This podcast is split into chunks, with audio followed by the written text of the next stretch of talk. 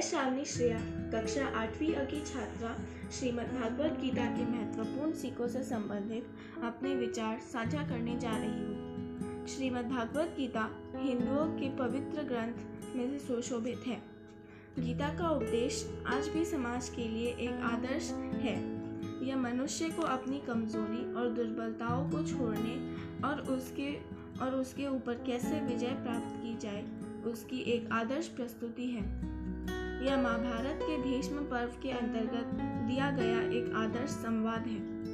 आज का श्लोक गीता के अध्याय दो, श्लोक अड़तीस, जो सांख्य योग के अंतर्गत से लिया गया है, जिसमें भगवान श्री कृष्ण अर्जुन को आत्मा से संबंधित गुण रहस्यों पर प्रकाश डालते हैं। सुख दुखे समय कृत्वा लाभा लाभो जया जयो, ततो युज्यस्व नैवं पापम वाप्स्यसि। जय पराजय, लाभ, हानि और सुख, दुख को समान समझकर उसके बाद युद्ध के लिए तैयार हो जा।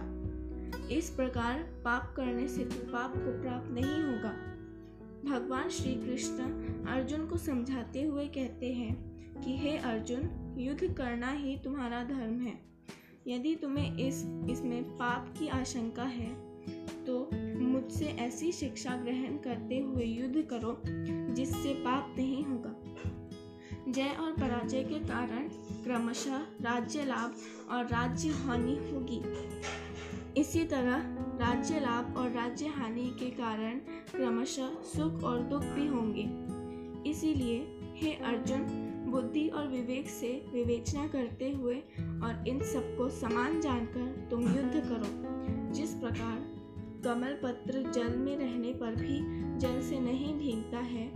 उसी प्रकार तुम्हें तुम्हें भी पाप नहीं लगेगा, क्योंकि तुम युद्ध के द्वारा समाज के लिए एक आदर्श स्थापित करने जा रहे हो। धन्यवाद।